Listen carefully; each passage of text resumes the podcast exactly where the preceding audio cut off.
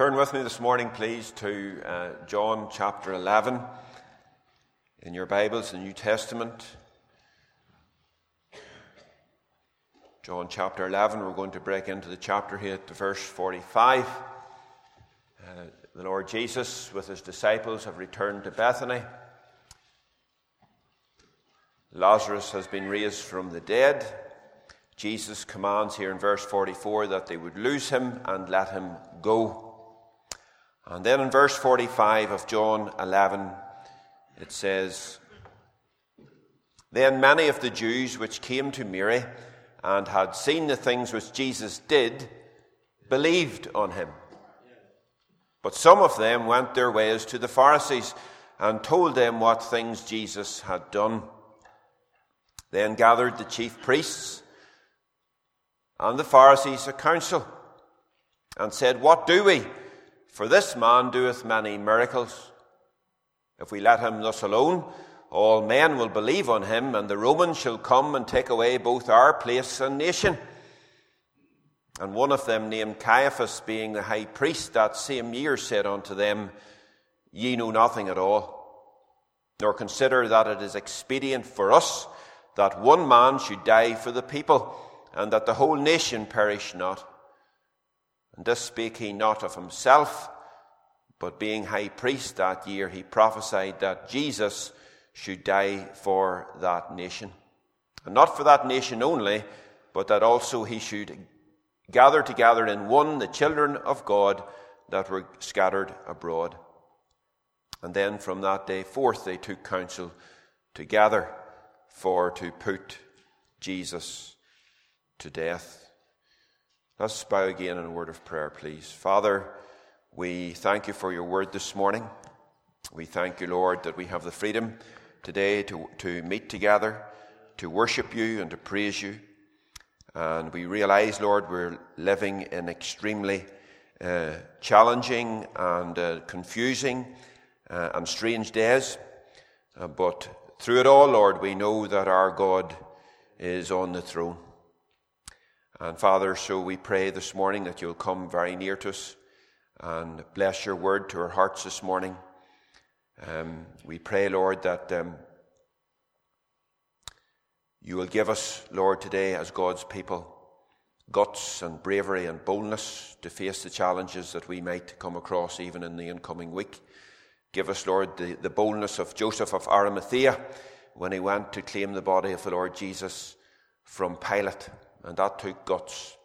He wasn't ashamed to be associated with Jesus Christ. So, Lord, we pray that uh, we will not be ashamed to be associated with Jesus Christ. But, Lord, we pray that you will speak to us this morning from your word. We ask these things in Jesus' name. Amen.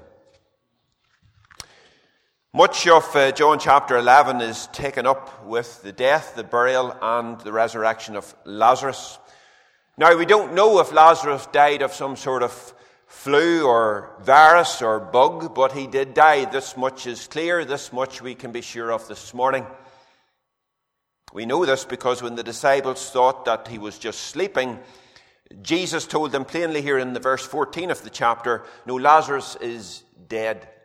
There was no doubt, there was no confusion. You see, Jesus was a plain talker, much like John the Baptist, who was a plain talker. There was no wishy washy messages, there was no watered down gospel with them. However, we all know the problem with uh, plain talkers is that they often get into trouble with the world. There is a cost today with being a truth teller. John the Baptist was a truth teller.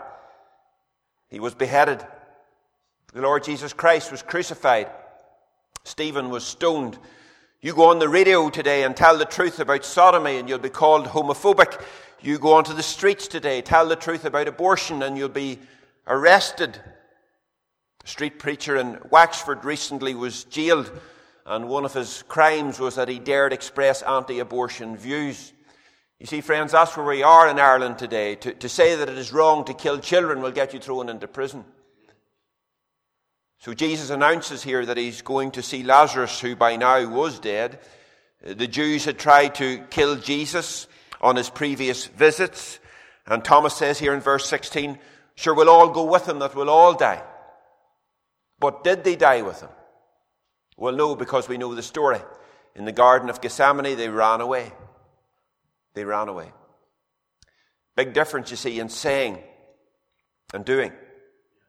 John Calvin once said, faith alone saves, but a faith that saves is never alone. Faith without works is dead. There are times, of course, when we must run away. There are times when it is essential to run away, just like Joseph when he ran away from Potiphar's wife. And friend, when that time comes, you must run for your life, even if all hell is against you. Initially, it meant prison for Joseph, but then he became the prime minister and saved his family from starvation. Doing the right thing might mean short term pain, but God will bless your decision with long term gain. Maybe you're here this morning and you're in the valley of decision. Maybe this week you have a choice to make. Well, friend, I would encourage you to just do the right thing. The psalmist says, Weeping may endure for a night, but joy cometh in the morning. Doing the right thing with regards to your salvation might mean persecution in this life, but the Lord promises paradise in the life to come. Short term pain will be replaced with long term gain. So, friends, just do the right thing. When Jesus here arrives in Bethany, he raises Lazarus, who by now was already four days in the grave. Some Jews believed that the soul hovered near the body for three days, hoping to re inhabit that body, but by the fourth day they believed the soul just gave up, abandoned all hope, and left. And, you know, maybe perhaps Jesus waited until the fourth day so that no one would be in absolutely any doubt that he alone was the resurrection and the life, and that those who believe in him, though they were dead, yet shall they live. And in these verses, we see as a result of this miracle, a panic develops within the religious leadership. And first of all, we see from the verses that we've read together the people's choice here. The people's choice. As with previous miracles, the people were divided in their opinions. Verse 45, we see many of the Jews that followed Mary out of the house when she went to meet Jesus they believed on him when they saw that Lazarus was alive. They had been obeying the command to love their neighbours, comforting Mary and Martha in their grief, and as a result, they were in the right place at the right time to witness this miracle. You see, if you obey the word, you will receive a blessing. However, verse 46, some of them went their ways to the Pharisees. And they told them what Jesus had done, and you can be absolutely sure they didn't go to witness to the Pharisees. They didn't go to with the purpose of persuading the religious leaders to accept Jesus Christ as their Lord and their Savior. No, these people were informers. They had been in Mary's house. They had attended the wake. They had helped with the catering. They had pretended to be that caring, loving neighbor. But they ended up stabbing the family in the back, and they couldn't wait to carry stories to the Pharisees. You see, we must be careful who we trust, especially in the days that we're living in. A minister recently stood outside a church in Craigavon with a, his camera either videoing or photographing the people coming out of the church with the purpose of informing that the people were not obeying or complying with the rules. Our Home Secretary is encouraging your neighbours to inform on you if you would dare have your elderly parents around to your house. Even the people you love, the people you have been a good neighbour to, will turn their backs on you. Chatting to a man back in August who used to be on the UDR. He told me that the young lad that he used to give a lift to to the Northwest races on the back of his motorbike, he came back a number of years later, tried to shoot him twice. Back in 1989, a 20 year old man in Drumquin was killed when a bomb that he was seeking to place under a police officer's car blew up prematurely. He was a workmate of the policeman. He had helped to build his house. He had even shared his lunchbox. You see, sometimes it's not our enemies that will give us the most trouble. So we need to be aware of the informers, the busybodies, the revilers, the slanderers, and the gossips because if they gossip to you, they will gossip about you. Today, the opposite seems to be the case today. Some believe in Jesus, but most do not. Some here were believing in Jesus, and some were believing in the relig- religious leaders.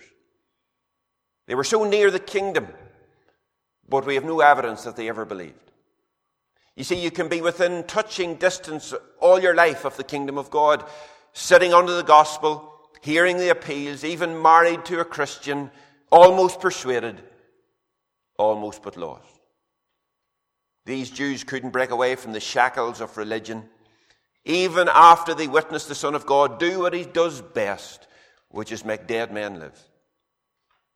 People think because of COVID, sinners' hearts will be softened. But you know, friend, it's a delusion. You just have to spend some time in the streets to realize it's a delusion. You see, diseases won't do and miracles won't do what only the grace of God and hearts can do.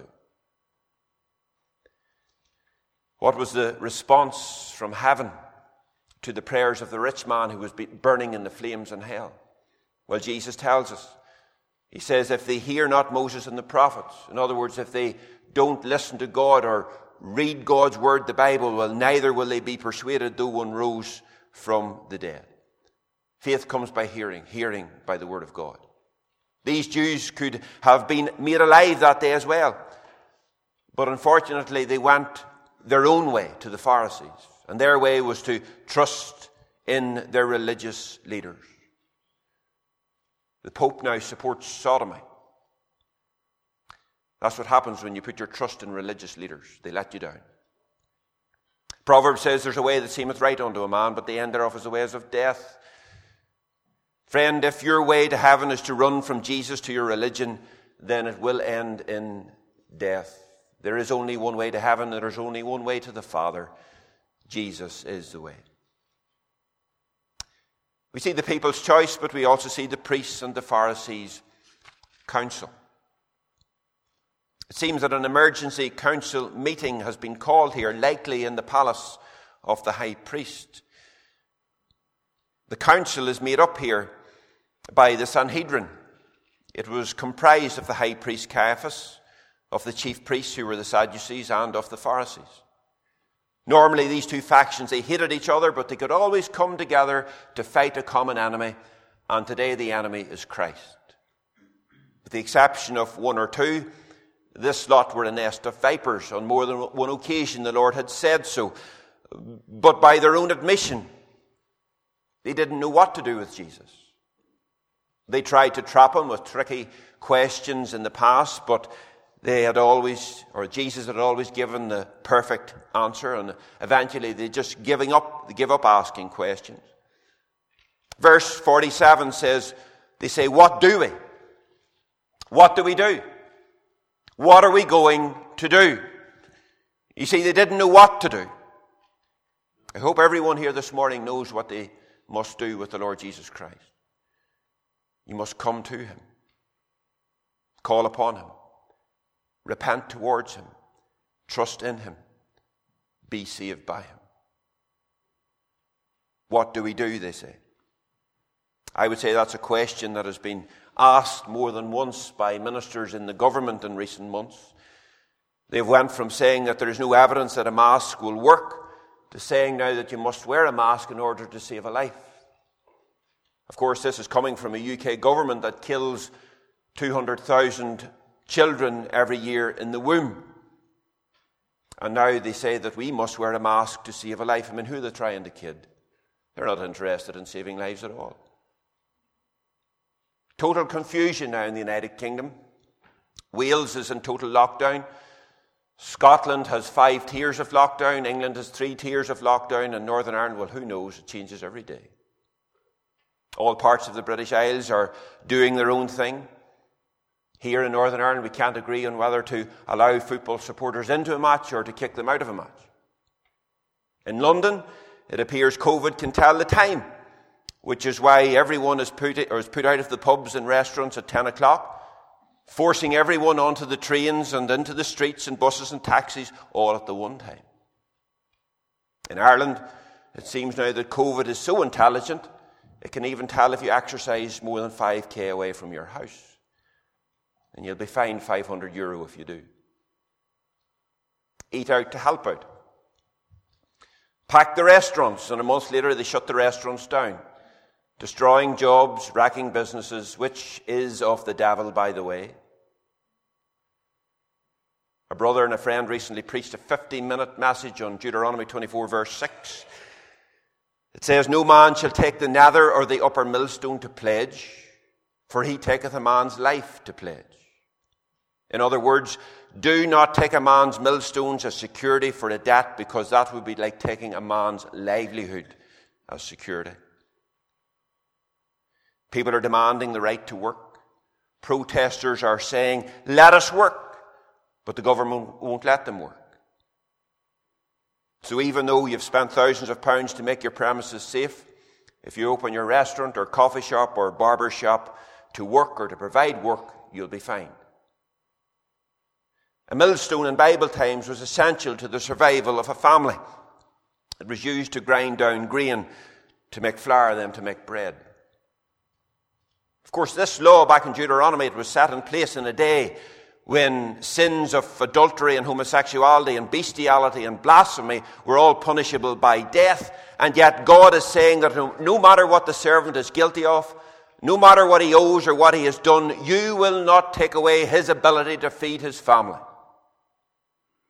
The government is shutting down businesses, removing the right to provide for your family. People say, oh, but the government steps in to compensate businesses. But you know, friend, it is not the government's responsibility to provide for anyone. That is the individual's responsibility. And the Bible says, if you don't, you're worse than an unbeliever. As a result of handouts, we now have a generation that expects the government to serve them. And when you become more reliant on the government to provide your next meal, you obviously become more obedient, much more easier to control, because you won't want to bite the hand that feeds you. And maybe that's just what this is all about control. Because we all know what's coming. The book of Revelation tells us what's coming. The government has seized thousands of millstones in the, fa- the past couple of weeks. Even if there is financial support, they have reduced people's incomes, and the only incomes that will never be reduced, by the way, is the incomes of the politicians. So we're not all in this together at all. Proverbs says, When the righteous are in authority, the people rejoice, but when the wicked beareth rule, the people mourn. When are we ever going to learn this most basic of biblical principles? And if Americans are foolish enough to elect Biden, who is so wicked, by the way, he has even been refused communion in the Catholic Church, then they will mourn as well. In fact, the whole world will mourn because it seems that Trump is the only man standing in the way of the globalists in the New World Order. That's why he is hated so much, and that's why they, they want him out of the way. We need to pray for Trump. We need to pray for brother Vice President Mike Pence. Pray for Trump's salvation. Pray for Trump's re election. Pray that he loads the Supreme Court with conservative judges that will he'll be able to finally bring the abortion, the Holocaust of abortion in America to an end. In Bible times, leprosy was also a contagious disease. But what they did was they isolated the sick. They did not remove employment from the healthy. What do we indeed? Well, with all the Christians that we have in Stormont, I'm still waiting for one of them to suggest a day of prayer. If this virus is as deadly as they say it is, why are they not calling on the great physician to touch the nation? This virus will only disappear, of course, when God says it's time for it to go, when it has fulfilled its purpose. You see, God is still sovereign. God is still on his throne. He holds the reins of the devil this morning. He holds the reins of COVID as well. Book of Amos 3 and 6 says, Shall there be evil in a city, and the Lord hath not done it? God is in charge. God has allowed all of this to happen. At the start of COVID, we all assumed a huge death toll, but none of us foreseen the needless devastation devastating effect on the economy caused by politicians that simply do not know what they are doing. Oh, they say they know they're doing what they know what they're doing, but we know they don't. They're starting now to roll out the, the vaccine in China. But what the government here will not tell you is this. Is it is that COVID vaccines are being developed with the cells from aborted children. There's a real danger that COVID vaccines will become compulsory. But obviously, in that form, the vaccine is something that no Christian can ever take. But I wonder, friend, are you prepared to pay the cost? If it means that you'll be demonized, vilified, threatened, fired, arrested, and jailed, will you pay the cost? When, you when they take away your right to travel on public transport, visit another country, apply for a government job, enter a shopping centre, meet in a church, educate your children, go to university, will you pay the cost? Oh, they'll tell you that you're putting lives at risk by not taking the vaccine, just as they do right now if you refuse to wear a mask. If you're ready to pay the cost, then Jesus has a word of encouragement for his people this morning. Rejoice, be exceeding glad, for great is your reward in heaven. For so persecuted they the prophets which were before you. If God be for us, who can be against us? Greater is he that is in you than he that is in the world. The psalmist says, Oh, how great is thy goodness, which thou hast laid up for them that fear thee.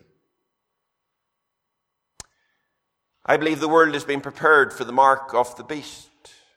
If the vaccine isn't the mark, if you take the vaccine, you'll take the mark. You know, fear of the government has forced people now into wearing masks. There's very few people who wore masks until the government threatened to punish us. Fact is, a lot of people today don't fear COVID, they just fear the government. Fear of the government will mean that you will take the vaccine. Fear of the government will mean that you'll take the mark because you'll be beheaded if you don't. I wonder, will you pay the cost? I thank the Lord that as a Christian this morning, I have no need to fear. I'm ready to go. And with God's grace, I will carry my cross, I will pay the cost. But I wonder, friend, are you ready to go this morning? Is Jesus Christ your Lord and Savior? You know, the more, the more you have in this world, the more you lose when that time does come. So make sure you're building up your treasure in heaven and not on earth. The religious leaders in this council, they were not prepared to pay the cost to follow the Lord Jesus Christ. You see, they feared what the Roman government would do. They were not seeking after truth, they were seeking to protect their own selfish interests. They thought if, that if they left Christ alone, if they ignored him, then all men would trust in him. All men would follow him and proclaim him as their leader and their king. The Romans then would hear of it. They would consider it a rebellion against their authority. They would step in and take away everything that was so precious and important to them. The city would be burnt, the temple would be destroyed, and the Jews would be taken away like the Babylonians did centuries before. But you know, friend, wouldn't it be wonderful if all men did believe in Jesus Christ. Wouldn't that be revival? And that's what we need today. That's what God's people pray for here on a Monday and Wednesday and Friday night. That's what we need. But as we see here, not all religious leaders want revival. That's the truth. There's a wee mission hall in Fermanagh, and they were having a series of gospel meetings and they approached the local Church of Ireland minister. They asked him, Would you announce our meetings? Oh, I can't do that, he said. If my people go to your meetings and get saved, they'll leave my church. And you see, that's what's happening here. If people believe in Christ, they'll leave their dead religion, and the chief priests and the Pharisees will be out of work. They certainly admitted that he was a miracle worker. Oh, they, they heard the stories. They, they heard how he cure, cured the, the dead, the deaf, the dumb, the demonic, the bleeding, and the blind. They heard all of that. There was nothing that this man could not do. And the truth is, my friend, there is nothing that Jesus Christ cannot do. Not only could he raise the dead, he was raised from the dead. Every other religious liar is dead, but Jesus Christ is alive. He is a miracle worker. Even his enemies had to admit it. And whatever your need is today, whatever your prayer is today, he can meet that need, he can answer that prayer. Ask, it shall be given you. Seek, it ye shall find. Knock, it shall be opened unto you. For everyone that asketh receiveth, he that seeketh findeth, and to him that knocketh it shall be opened. He can heal that sickness. He can open that door. He can restore that marriage. He can save that soul. They admitted he was a miracle worker, but they wanted absolutely nothing to do with him. They wanted him out of the way, and they would not pay the cost. Believer, sinners can see the miracle in your life. It is evident every day. But if they want nothing to do with Jesus Christ, if they will not pay the cost of discipleship, do not despair. There is still one thing you can do for them. When the disciples couldn't cast the demon out of the boy, that demon was so wicked, often threw the wee boy into the fire. The disciples came to the Lord Jesus. What did Jesus say? He, he said, This kind can come forth by nothing but by prayer and fasting. Desperate times calls for desperate measures. A determined enemy can only be defeated by determined prayers. God can see our hearts, but fasting is an outward indication of our inward sincerity. Our hunger reminds us to keep going, to keep pressing on, to cleave to God until He gives us what is according to His will. The fear is evident in the council meeting. If they don't do anything about this man, Jesus, they see here an uprising and a, and a fighting back against Rome. Of course, even though Jesus never was a threat to Rome, he encouraged the people to pay their taxes. His kingdom was not of this world, and even Pilate found in him no fault at all. You see, it was the religious leaders who found fault in him. Jesus was a threat to them. He challenged their authority. He was going to change everything. They didn't want that. They were happy with the way things were. They didn't want him rocking the boat. They had their jobs, their income, their importance.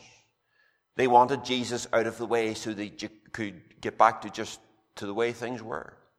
That's what they wanted. And you know, friend, that spirit is now in the church today. Thank God for the leadership here at the lifeboat and in other places, but elsewhere it is in short supply. Many, even in evangelical churches today, will not put their heads above the parapet. Fear of losing their charity status and their big wages and their manses and their allowances and their cars and their importance. And they muzzle their congregations and they tell them that they must not worship God. You must not praise the one who shed his blood and died for you. How did we get here so soon? God's people need to hear the truth. And you'll not get it from CNN or the BBC. 50,000 anti lockdown supporters yesterday in London. Did you hear about it on the news? You'll not get the truth on the television. You'll not get the truth from the World Health Organization or from Bill Gates or George Soros, but you'll get it from the pulpit and you'll get it from God's Word. So we see the people's choice, the Pharisees' counsel, and thirdly, the prophecy here of Caiaphas. Caiaphas became high priest in AD 18. He remained in that post until AD 36, when, along with Pilate, were both removed by the Romans. After watching the panic and listening to the debate going on, Caiaphas now steps in. You see, he's concerned that things aren't going the way he wants them to go. He's concerned that the council is weak. Perhaps men like Joseph of Arimathea and Nicodemus, they're influencing the proceedings here. Maybe they're speaking up for Christ, no doubt trying to do their best for him. Maybe others in the council are suggesting, sure, why don't we give, give Christ a good hiding? Warn him never to preach again. Send him out into the wilderness. But Caiaphas here, he wants him dead. He wants him dead. He says here, You know nothing at all. Verse 49. You know nothing at all. Again, much like many in government today who know nothing at all. Telling us now that you're allowed no more than 25 at a wedding or a funeral, but they can go to funeral of over a thousand. I hope, friend, you're not hanging on every word coming out of Stormont.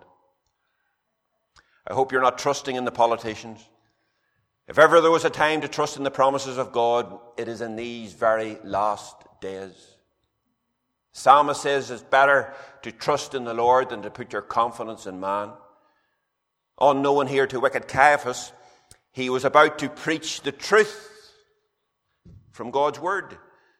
He says here, verse 50, it is expedient for us that one man should die for the people and that the whole nation perish not. Of course, he only meant that warning or beating Jesus would not be enough. It would be necessary that Jesus be executed in order to spare their positions and to save the nation. To him, either Jesus died at Jewish hands or the Jews all died at Roman hands. As far as Caiaphas was concerned, it would be better that Jesus should die to save the nation from further trouble than the nation be brought into trouble because of Jesus. Christ's death would be a public benefit. And as high priest that year, he is the boss, and he has declared this is the way it's going to be. He thought with Jesus out of the way, any possible revolution would be nipped in the bud. People would go home, enjoy the rest of their lives. They would forget that Jesus ever existed, and everything would be back to normal. But oh, how wrong he was. Jesus changed the world.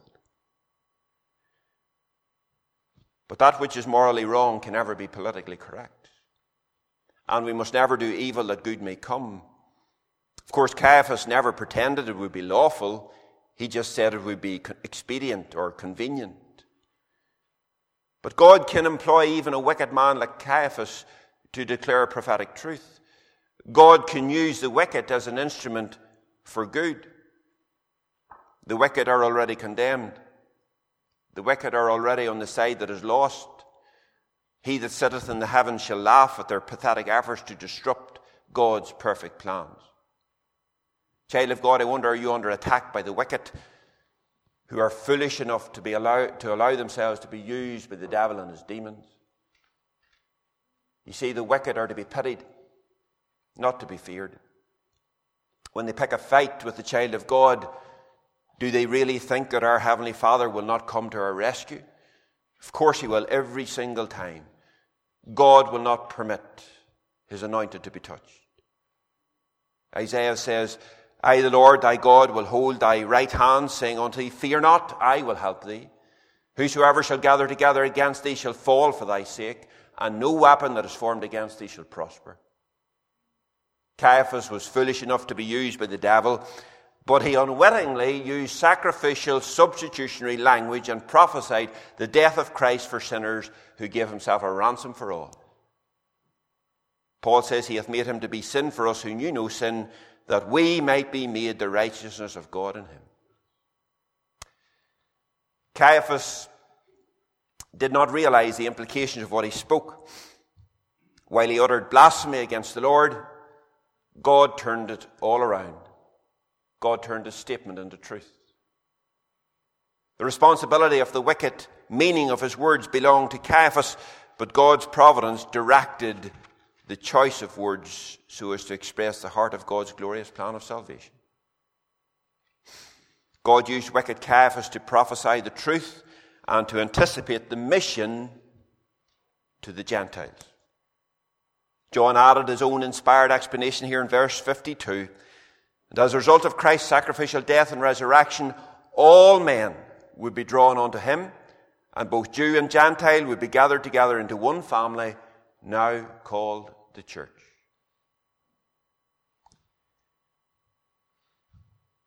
The council, blinded by the God of this world, continued on in this path of madness.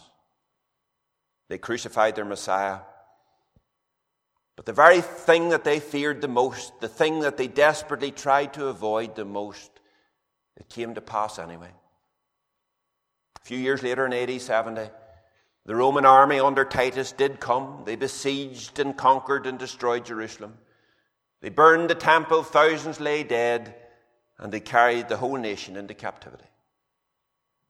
In fact, it's only been in the last 100 years that the Jewish people have begun to return to Israel in preparation for the Lord's second coming. Listen to this Way back in 1882, there was only 24,000 Jews living in Israel. 24,000. 1948, a few years after the Second World War, that had risen to 717,000. In 1970, there was just over two and a half million Jews living in Israel. And today, there's almost seven million. We are in the end game, folks. And what has been happening, what we've experienced in the last 10 months around this world, it must clearly teach us that. What was prophesied centuries ago, what has been preached on by men like Wesley and Whitefield and Moody and Spurgeon, we are living today. So we need to be sober, be vigilant, be alert. Educate yourself from the truth. The truth will set you free. It is time to seek the Lord. Whether you're saved or lost this morning, now is the time you must seek the Lord. You see, the day of the Lord will come as a thief in the night. Therefore, be ye also ready. For in such an hour as ye think not, the Son of Man cometh. And if he comes tonight, will you be ready to go? Friend, call upon his name. Repent and believe. Trust in him. Whosoever calls upon the name of the Lord shall be saved.